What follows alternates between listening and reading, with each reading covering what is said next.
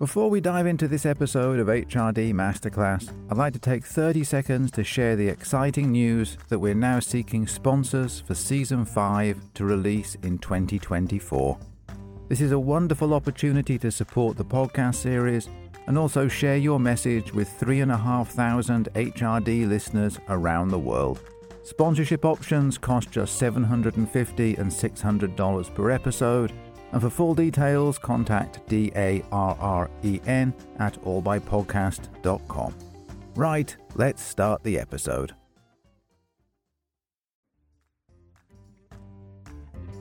Many learning and development HRD professions do not think strategically. They think in a very operational, tactical way, and that perhaps limits their impact within the organization Welcome to Human Resource Development Masterclass, the new podcast series from the Academy of Human Resource Development, the organization that leads HRD through research. I'm your host, Darren Short, and throughout this first series, I'll be joined by leading authors, researchers, and scholars to explore the fundamentals of HRD and how those are changing in the 2020s. Our focus for this episode is Strategic HRD, and we'll be exploring how Strategic HRD leads to improved organizational performance, what it means for an organization to practice Strategic HRD, the relationship between Strategic HRD and Strategic HRM, how HRD practitioners can become more strategic in their work, and much more. To help me, I'll be joined by two leading scholars Dr. Thomas Garavan Professor of Leadership Practice in Cork University Business School at University College Cork, Ireland, and Dr. Holly Hutchins, Vice Provost of Faculty Success at the University of North Texas, United States. In the first part of the episode, I'll chat one to one with each of them, and then for the second part, Thomas and Holly are together to explore their shared interest in strategic HRD. That discussion is brought to you with the help of the generous support of our sponsor, Interpretive Simulations. Find out more about their services at interpretive.com. All of the content you'll hear in this episode was recorded during May and June of 2021. Right, let's dive in to meet my first guest.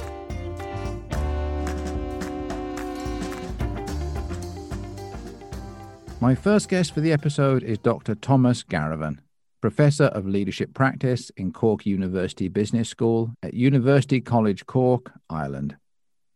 He is a world leading expert in leadership development, learning and development, and HRD.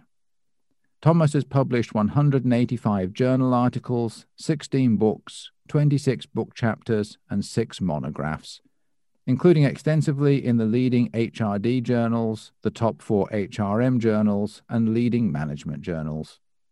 His most recent book publications include Learning and Development in Organizations, a systems informed model of effectiveness, published by Palgrave, and Strategic Human Resource Management, published by Oxford University Press. Thomas is co editor of the European Journal of Training and Development an associate editor of Personnel Review. He was recently elected to the Hall of Fame of the Academy of Human Resource Development and has won numerous awards for publications as well as journal editing. Hi, Thomas. Welcome to the HRD Masterclass podcast. It's great to have you here in our episode focused on strategic human resource development.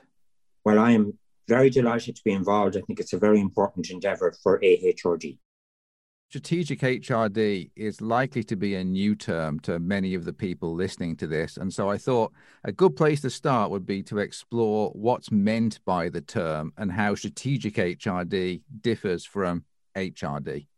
How I define HRD and how I've defined it for the past 30 years uh, is that it involves uh, in investments by organizations in the human capital of employees to achieve organization performance.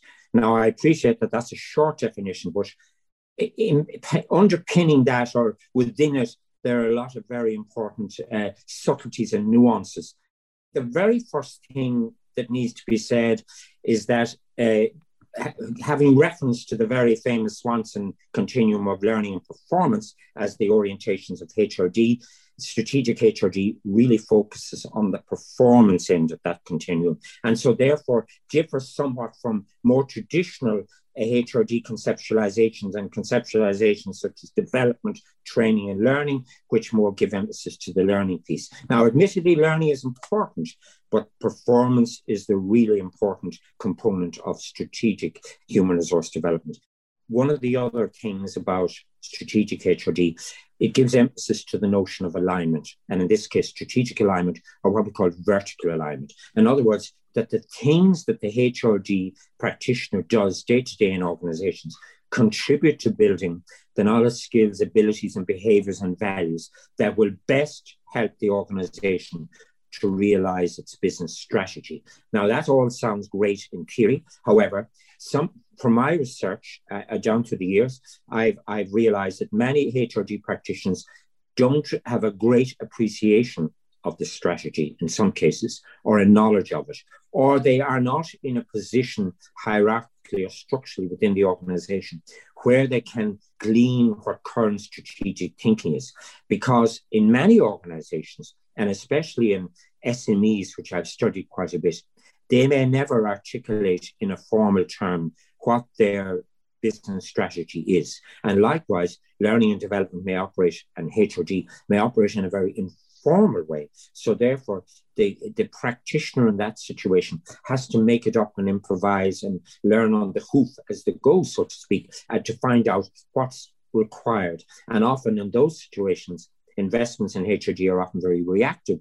They are, they're done when a problem or a gap arises rather than proactive to be able to help to help the organization with strategy implementation. So that's one of the big things that there's that there's a gap or a misfit between um, what's articulated by the organization, but also what reading the L&D or the HRD profession can make of it to try and make sure that they do the right things. And then the other, I think, controversial point about strategic HRD is this. Do you invest in all of your human resources or do you invest in the strategically more valuable human resources. And that I would say is another big area where SHRD differs from traditional HRD. Traditional HRD take a more inclusive, uh, equitable, and uh, all embracing approach that all employees are valued to the organization. All, all employees, human capital, makes a contribution. Whereas an extreme form of strategic HRD would say that actually employees have different value. And depending on their position in, in, the organization, the role that they perform, then it may be appropriate to make more investments in development and training and HRD generally in those to gain maximum effect. So that I suspect that represents three of the more um, fundamental components of SHRD. And I've highlighted as well how it potentially differs from more traditional notions of HRD there is a um, a sense within practitioners that just because I've got a, an HRD strategy document, that that yeah. makes me strategic. doing strategic HRD. But it sounds like that isn't the case. As in, I could have an HRD yeah. strategy document that that focuses HRD on the wrong things. Absolutely. Um, and so having an HRD strategy document doesn't imply that you're doing strategic HRD by the sound of things. Absolutely. One of the problems with having a strategy document, even if it's a HRD strategy document, it's a very static thing, and organizations are continuously changing. So, therefore, what may be written down a year ago may no longer apply, as we've seen post COVID or as we're coming out of COVID. Many ways in which the organizations operated have to fundamentally change. And that is one of the criticisms that's often made against HRD practitioners is they lack the agility or the ability to pivot to meet the fundamental change in requirements of the organization and deliver the type of learning solutions that were, were necessary. And I did a survey on this last year, which I published, a short survey, uh, which was done with Irish and UK L&D practitioners. And we asked them in that survey, which was a team of researchers, what was the most typical thing they encountered when it came to responding to COVID. And that was, uh, they told me, was to, to get out of the traditional ways of doing things, think differently about the way in which HRD could be delivered, but most fundamentally of all, to talk to your point, to prioritize what should we really focus on now, rather than all things to all people, be more precisely focused to meet the very uh, crisis needs that might have existed at that time. So it does sound, uh, from listening to that, it sounds as if a critical piece to be to strategic HRD is being close to the business and but close to executives, and and that, that's often a challenge for HRD practitioners. Absolutely. They find themselves maybe in an HRM function, or they find they can't get to executives because they have to go through other leaders. Yeah. Um, Absolutely. If you were talking to HRD practitioners about how to get around some of those problems, what, what what are the things you've well, seen work? I published a monograph last year in European Journal of Training and Development, which actually talked to that point. Number one, um, there was no doubt about it, is of wh- where the L&D function was a separate function, and the head of that position was on a senior board or a senior management team within the organization. That gave the function greater profile, also greater potential to be proactive but also to pivot and to be strongly strategically aligned. One of the interesting things that came up in that survey was that um, L&D professionals told me in some cases that they were reporting to a HR manager who was very employee relations or industrial relations oriented. And therefore, they found themselves not having a great ear when it came to articulating L&D issues in the organization. And then what they told me, I asked them specifically to come to your point was, what can they do to um, to raise their profile? And and they told me two or three things which are very interesting. Number one, that whatever they do, eh, they do it very well, publicize it, and get senior management sponsorship first. Get somebody outside of the HR function in a senior role, be it the CEO, be it a manager or director level, to sponsor that program. And that gives them a higher degree of visibility, and that these senior executives, who are the decision makers ultimately, can see what is going on uh, in the organization.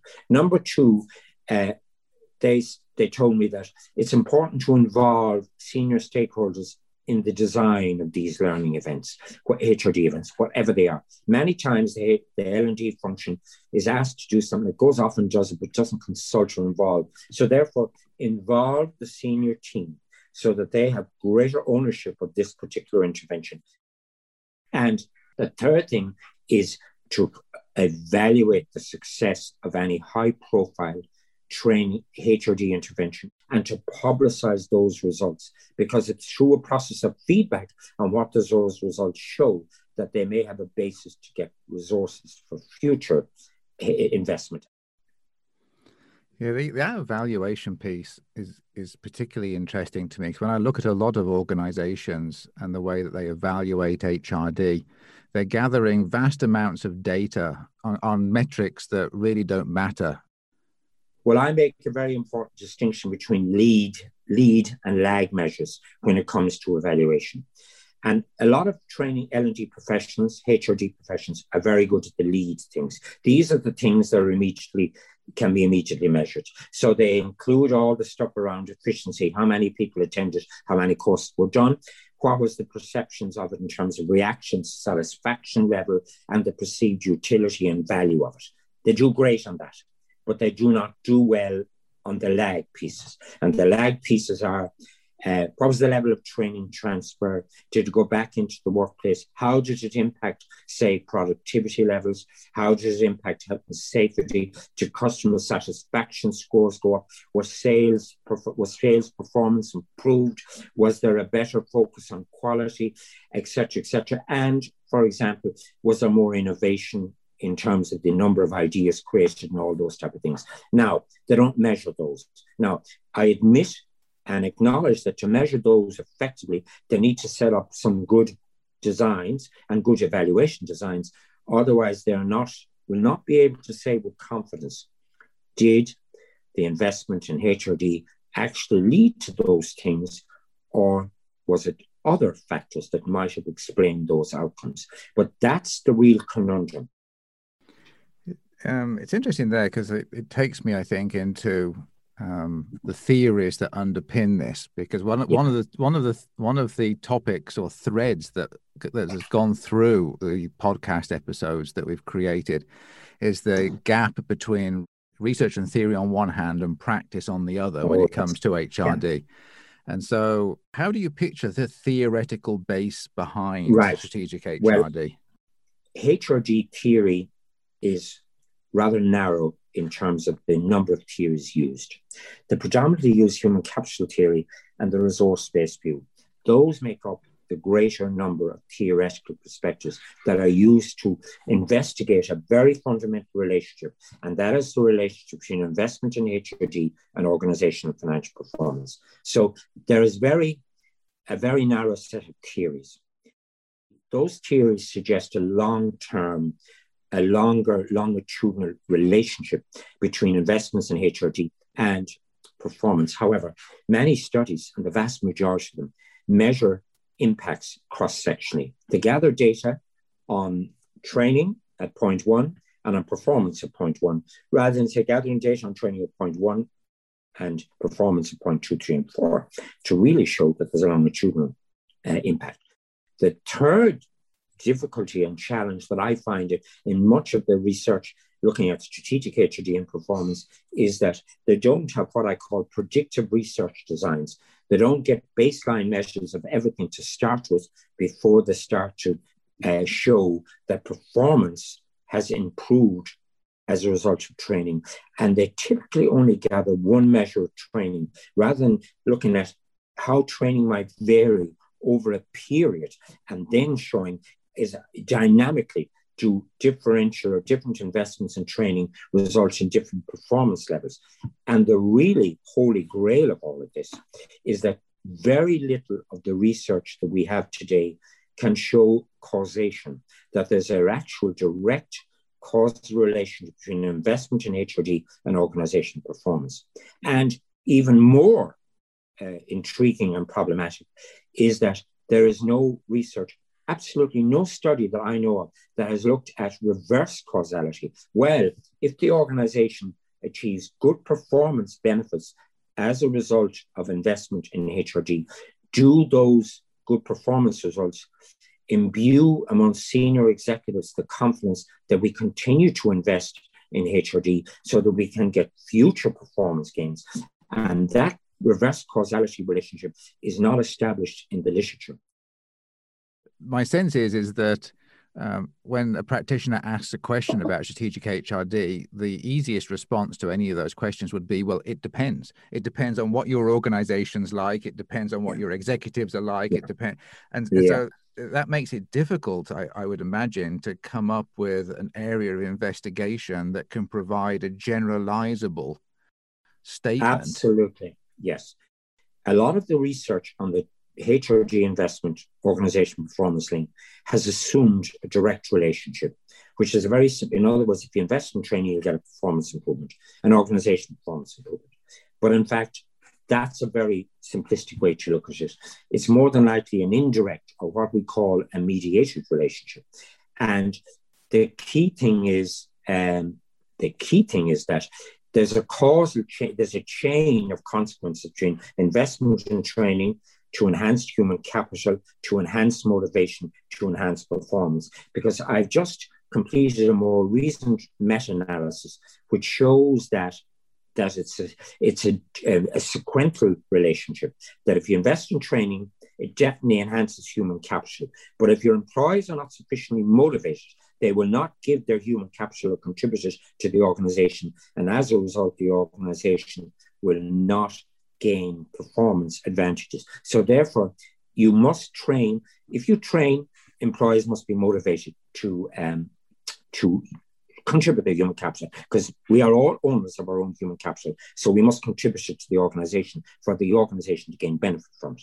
Then the second thing that I would say, and you re- used a very interesting word there in your question called conditions, and I call those boundary conditions or moderators. So, for example, we, we haven't enough of insights on what impact does firm size have on the HRD, strategic HRD performance relationship. Does, does sector make an impact? Does the fact the organization is high or low intensity, uh, technology intensity make an impact? Does the fact that the um, that the organization is very service oriented, how impactful is that?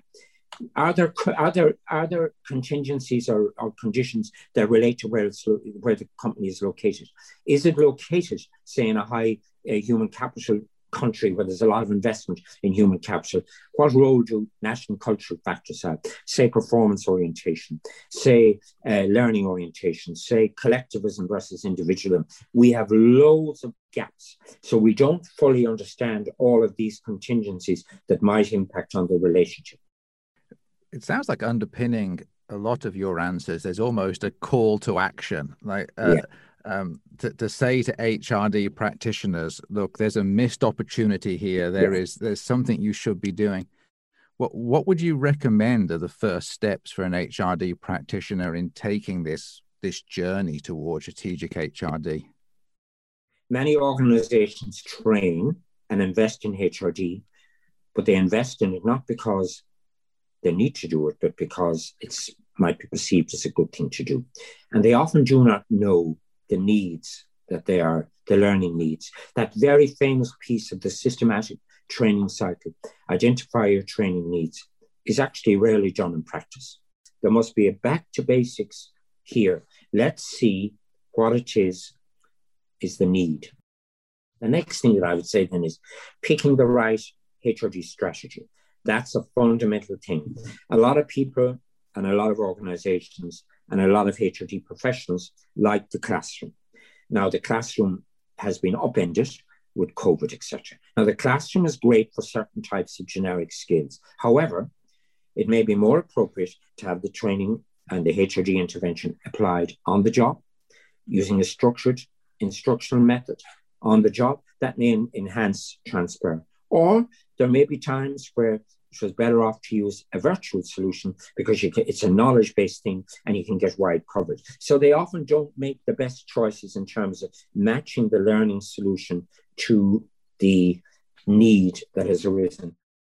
Now, at a more general level, I would say that if, if all if the HRD practitioners want to get good evidence from researchers, then they must allow us in to do the research and let us come in, let us set up the designs that are necessary to gather the data on high profile training interventions or whatever there might be, or HRD interventions, and let us gather the data and stay with us. Be patient, wait for the results to come through because there's a big tendency for quick answers. Oh, they love the course. They were all thrilled with being on the program.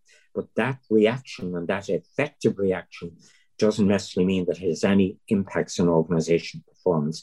And then I would say a lot of training and HRD, the benefits of it are lost because the organization culture and climate are not right.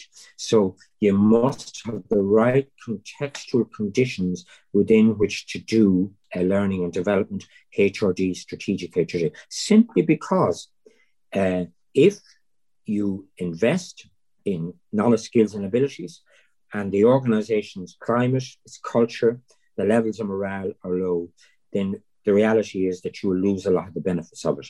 And more than likely, you might be developing people to leave the organization rather than to retain the skills that are required. Well, Thomas, I really enjoyed our conversation today. Thank you so much. Thank you so much. And I hope uh, that uh, I have said a few things that might encourage our research community to think differently about how they research the HR, strategic HRD organization performance link. Well, please stay with us and um, be rejoining us after I've had a conversation with Holly. So thank you so much indeed.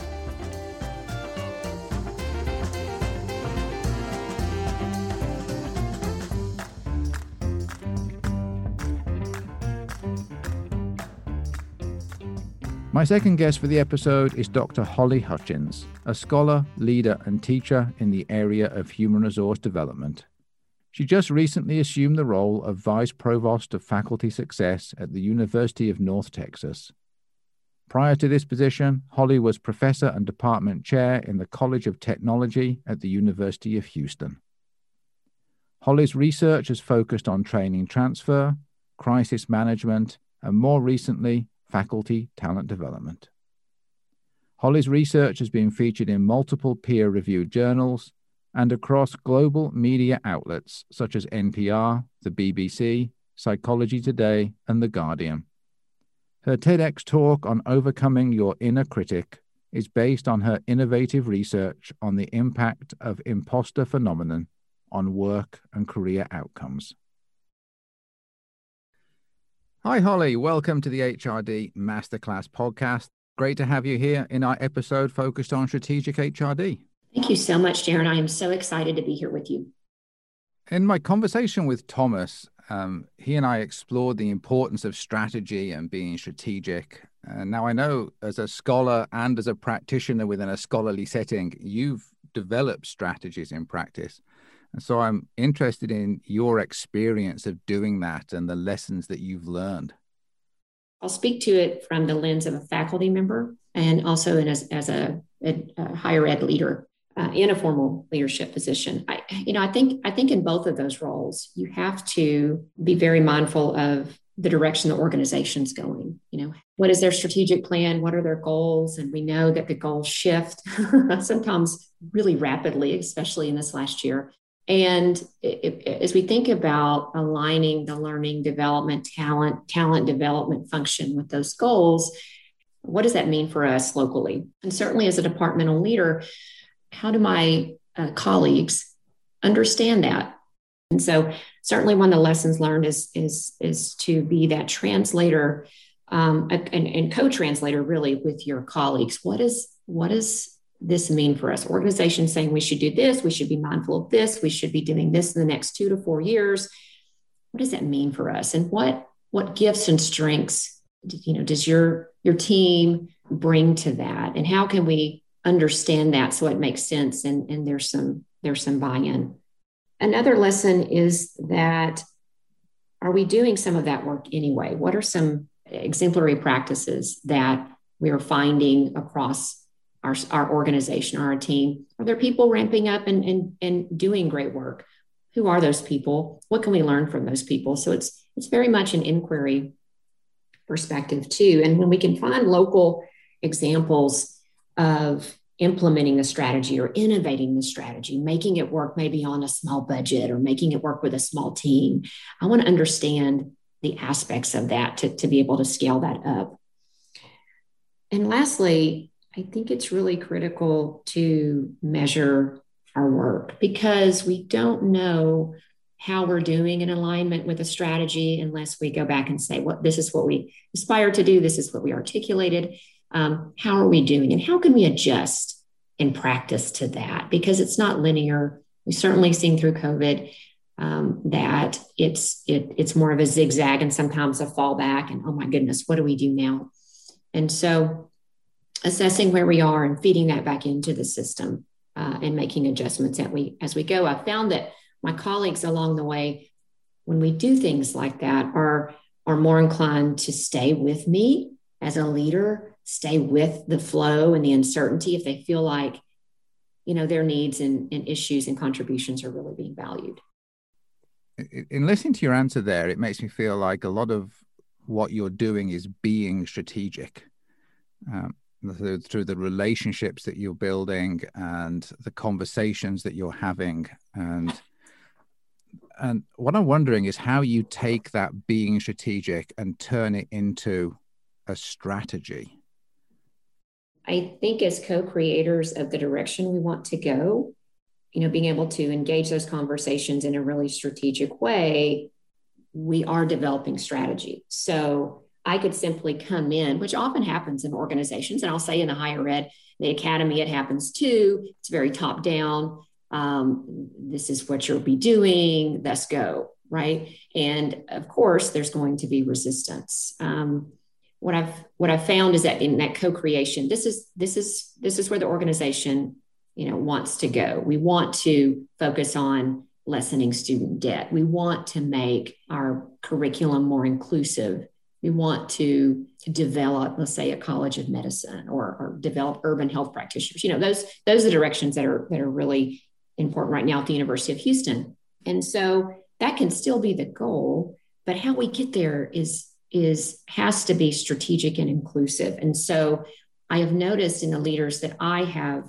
served with that they can have a direction, people can be excited about it, but how we get there, uh, that, that that pathway has changed. And I think that evolution of being strategic and engaging these conversations helps us at the end develop a more strategic perspective because it's informed and you know they always say what culture eats strategy all the time um, so it needs to be informed by the people that will enact that strategy so i agree with that like the, the way in which you engage discussions of strategy you're being strategic in doing that which leads to more of that strategic direction. It, it sounds as if being strategic and developing strategies that there's a, a mindset around that which um, so sort of an attitude around the importance of strategy and then all of the skills and knowledge that goes with being able to have those conversations and turn those conversations into a strategic direction so there's a lot there in terms of mindset or attitude and and skills and knowledge um, what I'm wondering is how well we prepare HRD practitioners for doing that sort of work and whether we could be doing more to cover strategic HRD in our mm-hmm. education mm-hmm. programs. Yeah, and and HRD is in its infancy and its evolution is strategic. It's it is an applied uh, perspective that you know as as we go in as HRD scholars and practitioners to prepare our students, they need to be involved in, in projects and in interacting with HRD professionals who value an evidence based approach. And so, in my experience, we do have several practicing professionals, you know, HRD professionals teaching our, our classes as adjuncts. We also, University of Houston, have a very successful executive human resource development master's program and in that program, we probably have a ratio of, I don't know, uh, four or five um, very successful HRD practitioners, and I think two, two ordinary faculty members, me, of, me including uh, me as one of those those individuals, who also do consulting and and uh, grant work with with different industries. So um, I think the exposure to um, HRD professionals, they're bringing their insight um, influencing the curriculum, um, having them really post scenarios and case studies to students, and then students doing applied projects. Um, we bring a lot of projects from from industry through our advisory board, um, who are uh, at the University of Houston vice president level and above. So that they're they're in that strategic role, and so um, having them bring projects and internships and really getting our students prepared not only in their language change but in their concept in their application of the, the theories and, and the ideas that we present and they read about um, they're seeing that in practice. And so um, i think that that's essential if we espouse to be an applied discipline you know leading the field through research. What does that mean exactly? And and i think that when you if you don't have that exposure and that connection to um, individuals in practice that our students are going to remain in the conceptual realm and not really get understand how you translate that into the applied realm. And, and many students arrive, and I would argue across the nation and internationally with some experience. Um, our job, I think, as educators is to elevate and expand that experience. And I think the curriculum is is a, is a pathway to do that. And then for a practitioner who's not currently in education, if, if I take what you, you're saying there, it sounds as if a good way of learning to be strategic then is to be networking and getting close to HRD practitioners who are strategic so they can they mm-hmm. can learn from them as to how they're doing it. Yes, I would I would agree with that. And and you know, there's of course the mentoring research, you know, certainly supports this that a variety of different um, connections and and you know people in your network that can really inform uh, that understanding. I I learn a lot from my colleagues in the academy. I learn a lot from my colleagues that are practitioners. I learn a lot from the people that have a, a foot in in all of those areas. And so I think the strength of your your network and your community is is so very important in that way to, to learn about you know how does how does it look across different organizations? Um, what does it mean to be strategic? Because we're we're one thing that's that is not the same but it's certainly similar is is how businesses have had to adjust to you know to covid and and to the um, increasing focus as should be. Um, the long overdue focus on social justice and anti-racism work. I mean there's there's a lot to learn about how to make that more of the strategic focus in fact i heard a wonderful um, uh, quote um, Aiko Bethea, who Brene Brown uh, uh, works a lot with as her um, diversity uh, officer. And she said, you know, uh, we used to talk about DE and I as separate, but DE and I really is, is leadership development maybe shouldn't even be called about, about you know DEI anymore. It's central, and so strategically, we're seeing movement within that, but that's becoming a lot more integrated. Sounds as if, as we talk about the practice of being strategic, that a, a key piece of that is being close to the business and being able to have conversations with the business about where the organization is going, um, what challenges they're facing that HRD can help with. Uh, I know from my experience as a practitioner that one of the things I had to learn early on was the importance of being able to have those conversations using the language of the business, so the language that executives speak and the language of business metrics. G- given your experience of being close to practitioners who are going through education programs, do you find that they naturally are able to speak those languages? And if they don't, what can we be doing to help them? Um, I think it depends on on the students that come into our programs. Some will have, you know, that experience, or they're they're you know, working in organizations like that, and so our students that that don't have that language or those concepts, some of that is being, you know, understood and observed and and modeled through that. Um, so I think that's one of the the blessings of having a diverse, you know, program or a, attracting diverse students. Um, but it's certainly essential as they are progressing into whether they're going into another position or going into an HRD or HR position for the first time. And so I, I go back to not only faculty members, um, both you know HRD scholars and HRD um, scholarly practitioners in you know using that language, um, talking to students about and putting and giving them readings and and guest guest speakers that who talk about different aspects. And so I think that language development can certainly be modeled. One thing we we often tell students is I know that you've learned something because your language is changing and your the way that you describe things, the way that you approach um, performance issues is different. And I know that because you're behaving differently. And a lot of that is through language. Um, and then immersing them in these applied projects where the, the, the professionals, um, the clients, if you will, um, interact with them. And so they're picking up cues, they're they're understanding different ways of communicating their message with, with their clients who are industry individuals. And and so that is also a form of education for them as well. It sounds like almost as if the HRD practitioner has to be bilingual in a way. I be able to speak one language and set of terms with their fellow HRD colleagues, and then be able to speak a a separate, a similar but different language when they're in the room with executives.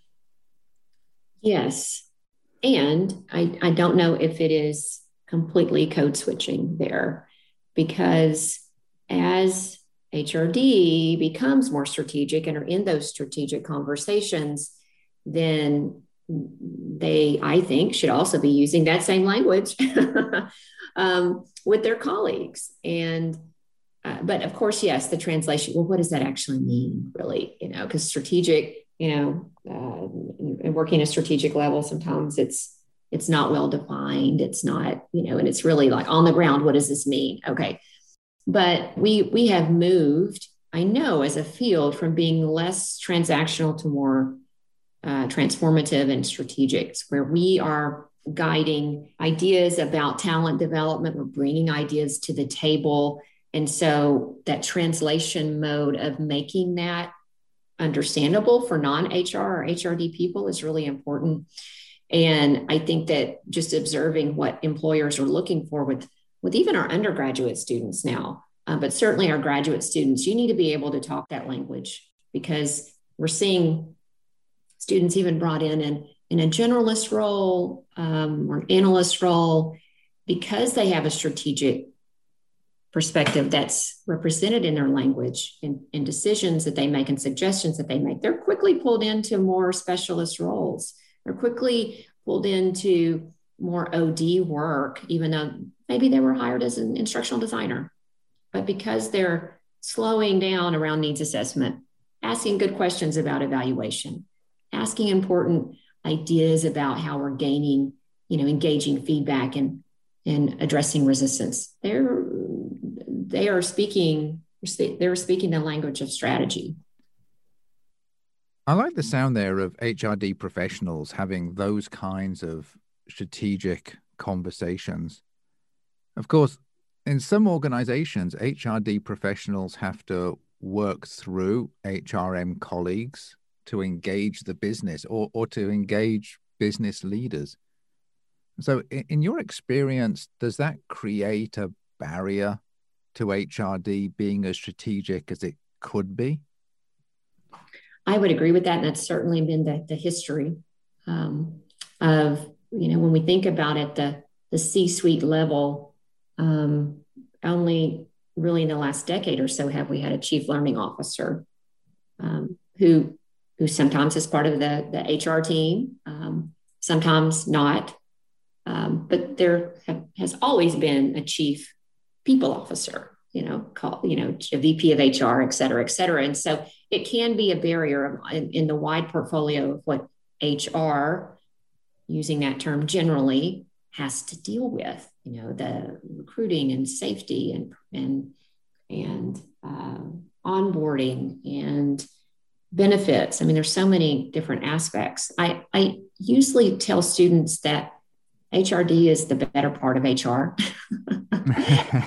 but um, but I do believe that. I do believe if you talk about learning and development, that is across all aspects of, of HR. if you don't have a strong learning development portfolio, it's not central to the HR function, then I'm not sure how successful the HR functions going to be.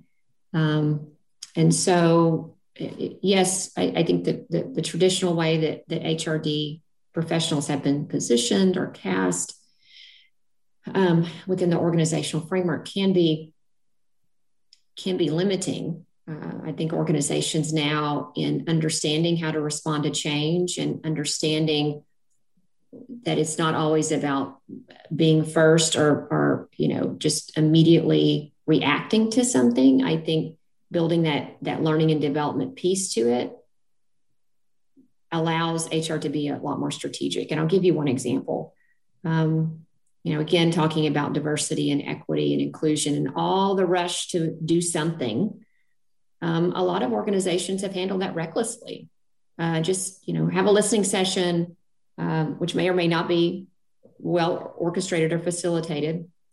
Um, let's quickly do training. Let's quickly get a guest speaker without really understanding what the, the felt needs are, are holding space for our uh, Black, Latinx individuals with intersectional identities, you know, all of that um, to, to, you know, to share their experiences. And so I know that some of the, the rush to be action oriented has done more harm now. HRD professionals would say, I think, believe, let's have some discussions. Let's really understand what's going on. Let's educate our leadership team. Let's slow down. We can we can make some announcements. We can talk about, you know, how we're coming together. We don't need to try to band-aid this. And I, I and I'm not saying HRM professionals would do that. HRD brings a much different approach to understanding change, the emotional aspect of change, and how to engage that. And so it's it's a real asset um, that we that we're bringing into organizations. And and the reason I know that, um, not just believe it, but I know it is because we're watching our students um, really outpace some HRM students. They come in with a, with a, with a much different skill set, can understand the business part of it, but but bringing in a very strategic understanding of change and strategy and and that's made the world a difference it's made the world a difference in their careers they've quickly been snatched up by you know other parts of the organization or they've been hired out by, other other um, organizations so they're quite competitive when they bring this, this very rich skill set into into an organization Excellent. Well, thank you so much, Holly. I've really enjoyed our conversation today on strategic HRD. Me too. Thanks, Darren. So stay with us and we'll bring Thomas back in for our group discussion.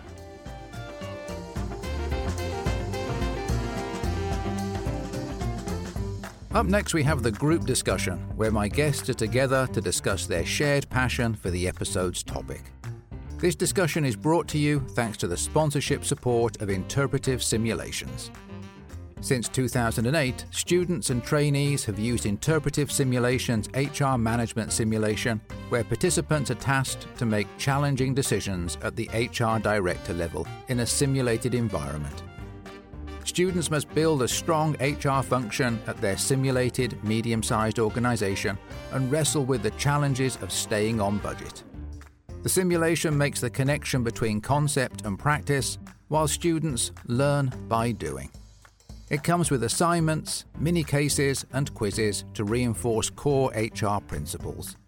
If you'd like to receive faculty access to review the HR management simulation, visit them at www.interpretive.com and fill out a demo request.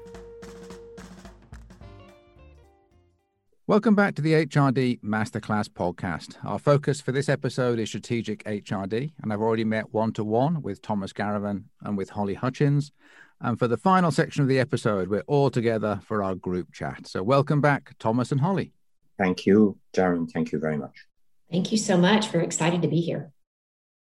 In our individual conversations, we touched on the relationship between HRD and HRM. And I'm and I'd like to dig more into that. Specifically, I'm wondering how strategic HRD compares mm. to strategic HRM and what the relationship is between HRD and HRM at a strategic level. Well, that is a very fundamental question, Darren, and it's one that I frequently get asked when I come before HRM students in particular. First of all, I say that the remit of HRM in an organization is much broader than the remit of HRD. So, for example, I see the remit of HRM to be concerned with finding talent, uh, developing it, retaining it, and managing the relationship with people in the organization. So, given what I've said there, HRD specifically focuses in on the development piece. And so HRD is very much about the development of people and I also emphasize that what HRD does in the strategic space must align with all the other things that HRM uh, does in the relationship uh, retention recruitment uh, pieces of the of the HR architecture.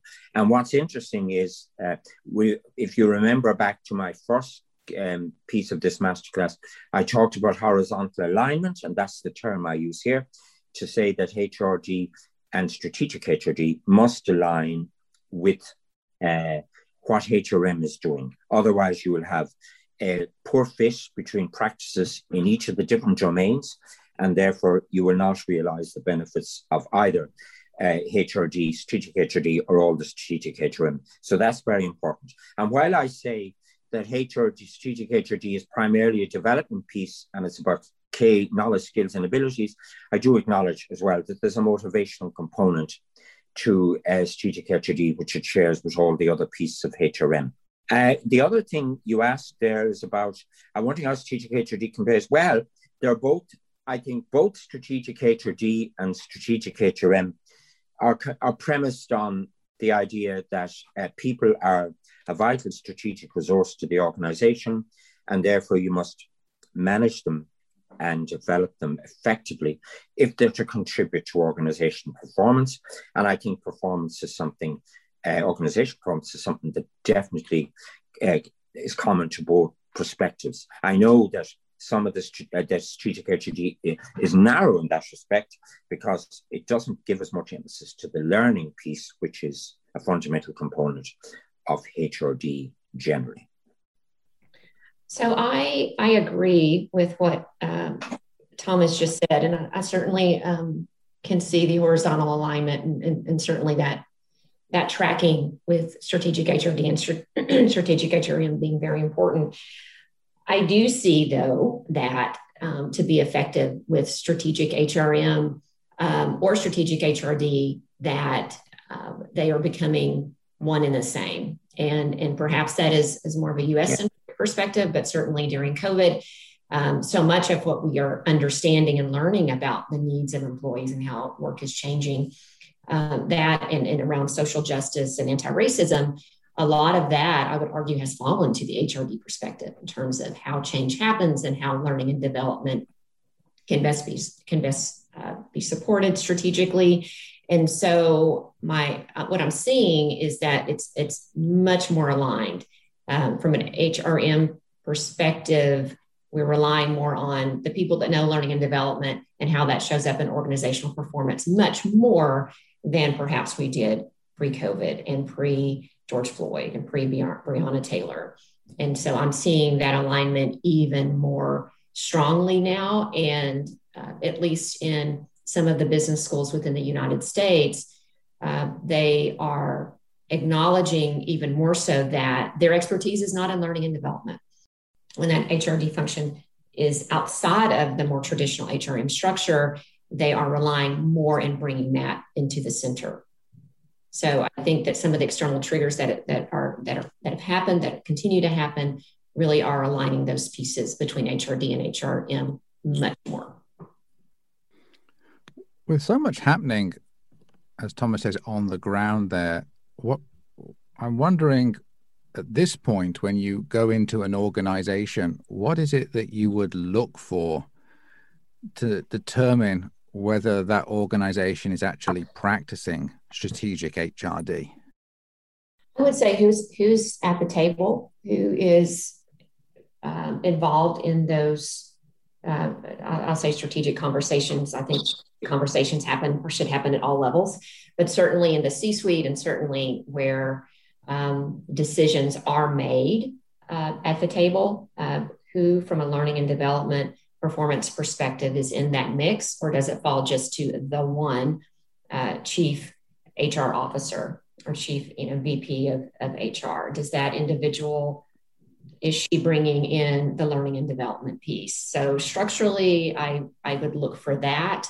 I would also look for um, how individuals within the organization at all levels, um, what their perception is of learning and development. Are they familiar with how that's integrated into what the organization says is is our strategy, is our is our is our mission, and how how even the language use around learning and development is integrated. And, and again, I, I fall back to um, the uh, the current situation. You know, whether you read the McKinsey reports or whether you look at HBR, or some of the um, just conversations that we're having across different platforms how are we learning about anti-racism how are we developing individuals you know i would say before before the last year's events we would talk about DE and I separately from say leadership development, like it's like it's a competency area, and and now that is fundamental. It's not separate from that, and learning and development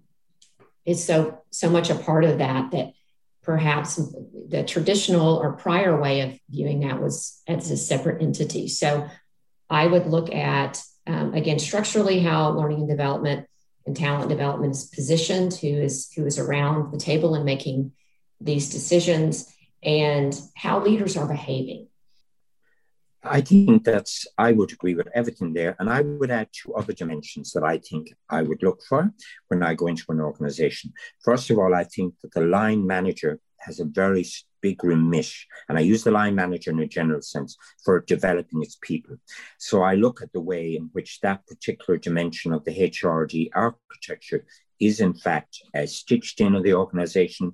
Are there clear delineation of responsibilities of line managers? Are they actually evaluated in the performance reviews on how they undertake the development task? So that's an important piece. And the other piece then I, I, increasingly look at is what's the role of the employee? How, how clued in are the employees about their own development, about their careers, about the types of skills that they need to develop, their employability, all of that. There are other things that are very important. And Holly alluded to a number of formal things which I think are really important. And I think if you look at some of the on the face of it, on the surface level, you'll be looking at all of the HR policies, the HRD policies and practices, the types of things that are in place. And you will then be looking perhaps at looking under the bonnet a little to see, well, how are they implemented? Because one of the big dilemmas we have in this area is that organizations can espouse a lot of things and they say they have all of this stuff, but it's actually how they implement it is the real test of what happens. And I totally agree with Holly that you have to ask the employees about their perceptions of the quality of implementation, their exposure to HRD, and their evaluation of its uh, quality and effectiveness. I'm conscious as we've talked through all of that that we we're describing strategic HRD in a somewhat generic way, as if it's the same in all organizations and yeah. all sectors and all countries. So I'm, I'm, thinking it might be worth breaking that down a little and and exploring whether strategic HRD actually looks the same or different in different sectors and different countries.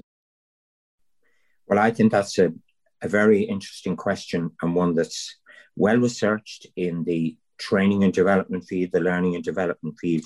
As the organization grows in size and as it becomes more complex, uh, you tend to have a greater degree of formalization of HRD.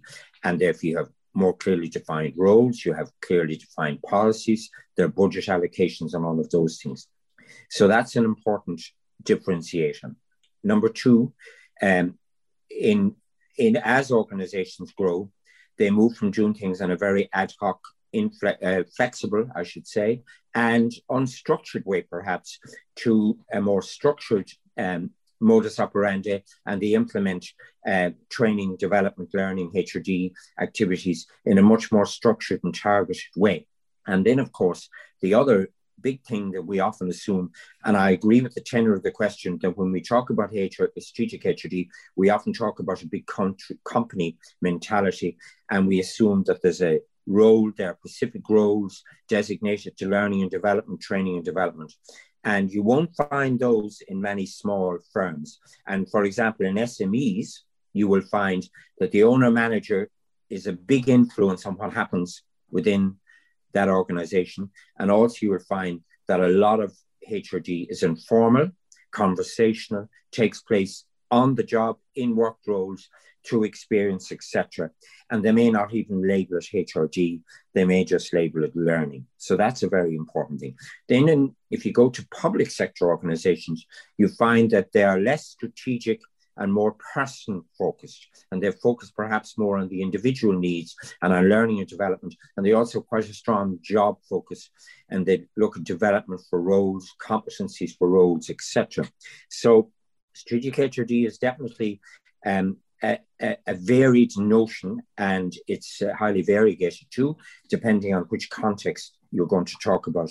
And there isn't a one size fits all at all. It's very much context dependent. I would certainly agree with that. And and I also think that you can find these exceptions to nonprofits or maybe smaller smaller shops, um, depending on who is in the role of of you know managing leading talent development. So sometimes you may find that individuals that come in from a learning and development background, we've certainly seen um, students who maybe come in with a bit more of a generalist perspective in HRM, but certainly a deeper perspective within HRD really transform a small, you know, not, you know, maybe even a public organization, a large organization. So um, I, I think that's important. Throughout the episode, uh, you've both given a compelling argument for HRD professionals to become more strategic. And and I'm thinking about what that means in terms of developing HRD professionals. So, what competencies an HRD professional needs to develop in order to improve themselves in strategic HRD. And I'm also thinking about whether HRD education programs are actually changing to offer HRD professionals the education they need to become more strategic. Yeah, I, in terms of the educational preparation of our of our professionals and, and our researchers and those that call themselves both, I think one of the competencies is is er, early on in, in you know in their program or in their their development is is understanding systems thinking, and that HRD or HRM or any any change doesn't happen in isolation. And so when when students can begin to see the ripple effect of any change, they take a much more inclusive perspective. And from understanding the, the, importance of engagement, understanding how um, how learning and development really should be interwoven throughout uh, multiple aspects of the organization, and the importance of knowing the business. So that's another area. Know the business. You are not just learning and development, talent development, or performance, whatever you call yourselves. Um, you need to know the business to which you're serving, and so spending time understanding that, and through whether it's embedded internships or specific group projects where you're you have an actual client, not hypothetical, you have actual clients um, to, to build that that requisite knowledge of of not only how learning and development is positioned, but also who it serves. I think another competency is um, consulting. Uh, we have recently at the University of Houston uh, made consulting really a centerpiece within our programs, not only in our executive master's program, but also in our uh, professional program at the master's level and at our undergraduate program. Consulting being a consultant, understanding um, the issue, applying an evaluation perspective, asking good questions. Um, of course, it's you know often we we want to hear the answers, but it's it's really asking good questions that can really help to to change. So the relational management piece goes, I think, also uh, with that as well. And then um, cultural competence is so very important um, to, to understand, especially um, interacting not only with individual differences and group differences and identities, but certainly from a more global perspective. Um, I mentioned earlier that that is that is foundational to leadership development.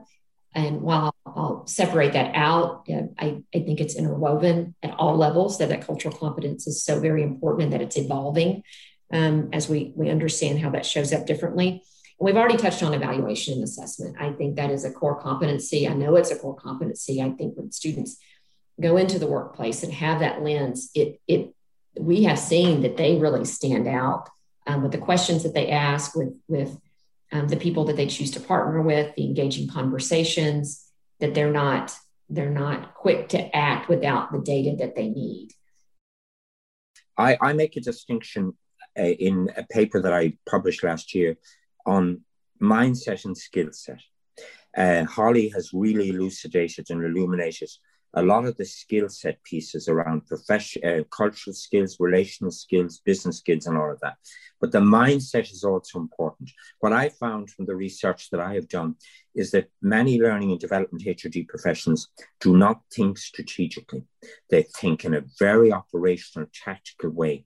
And that perhaps limits their impact within the organization and may prevent them from getting that seat at the table that Holly alluded to earlier in her, in her answer. And I think that's very important. I also think that the skill set and the competence set required depends on this, the career stage of the individual. Because, for example, um, in the research I conducted, I found that specialist knowledge such as L&D knowledge, training design knowledge, knowledge of adult learning, and all of those concepts were very important at the beginning of a HRD professional's career. But as they moved up to the hierarchy, they had to uh, drop some of those things and acquire a lot of the relational and cultural stuff and consulting stuff and political skills and generic interpersonal skills. They became really more important and then as they moved up into the upper echelons, they had to acquire a bigger business knowledge, project management skills, and organizational change and transformational knowledge and stuff like that. So they moved in a little bit into the realms of OD. So, as a, as a final question, I'm thinking back to the two conversations I had with you one to one, and now in this group conversation, mm-hmm. and I feel like throughout all of this, you've both done a great job of highlighting what's known about strategic HRD. And so I'm starting to think at the end of the conversation around what that means in terms of what next. So, what are the biggest gaps in our understanding of strategic HRD? And, and how can we be closing those gaps through research or through HRD professionals partnering with researchers? One of the big gaps, I think, in the strategic HRD research is showing that long term investment in HRD impacts business performance. That is a big area and a big challenge. Most of the studies that are undertaken are cross sectional. They don't, and they use single source data, and they do not track changes in both training and changes in business performance and see how they relate to each other. And in addition, they haven't investigated what I called reverse causality. How does a very good or a very poor organization performance impact subsequent investment in, in HRD? So that's a big area, and it's the really, it's almost the holy grail of this field, trying to demonstrate a causal relationship between HRD and business performance, because that's one of the strong pieces that underpins the whole strategic HRD paradigm. I think the other area that I think is important is the relationship between strategic HRD practices and HRM practices, strategic HRM practice, how they fit together, how they synergize with each other, and what cumulative performance effects are got are achieved from a configuration of both HRM and HRD practices. Those represent two uh, very challenging areas. And I think the third area then and it's alluded to in something that Holly said earlier, which I think is very perceptive the cultural dimension. We don't know enough about HR, strategic HRD cross culturally. It does is the relationship in HRD and uh, business performance the same across culturally? Are there moderating influences of cultural differences, institutional differences, uh, economic development, human capital development differences within those countries. That's a really big area, and it's a very exciting area that I would encourage um, students of HRD conducting PhDs to start engaging with. Well, that feels like a wonderful place to wrap up the episode. It it it sounds very much like a call to action, um, and at the same time, I think it points to the potential and the opportunities that there are out there if strategic HRD can continue to evolve and we can close that gap between research and practice and get practitioners and researchers working together to answer those questions. So, thank you both so much indeed for your time today. I've really enjoyed our conversations. Thank you so much, Thomas. Always great to be in the same space with you. Bye bye. Pleasure. Bye.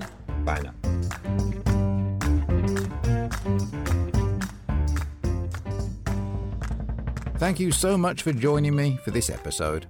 It was wonderful spending time with Thomas and with Holly. If you enjoyed the episode, check out our others to explore topics such as training and development, learning organizations, critical HRD, and much more. New episodes release weekly. To learn more about the series, check out hrdmasterclass.com. And to learn about the Academy of Human Resource Development, check out ahrd.org. By becoming a member, you can access extra bonus materials not included in the podcast. Also, don't forget to look into our group discussion sponsor, Interpretive Simulations. by visiting their website at interpretive.com. I'm looking forward to being with you in our next episode, our final episode for the first series. Until then, this is Darren Short signing off from the HRD Masterclass.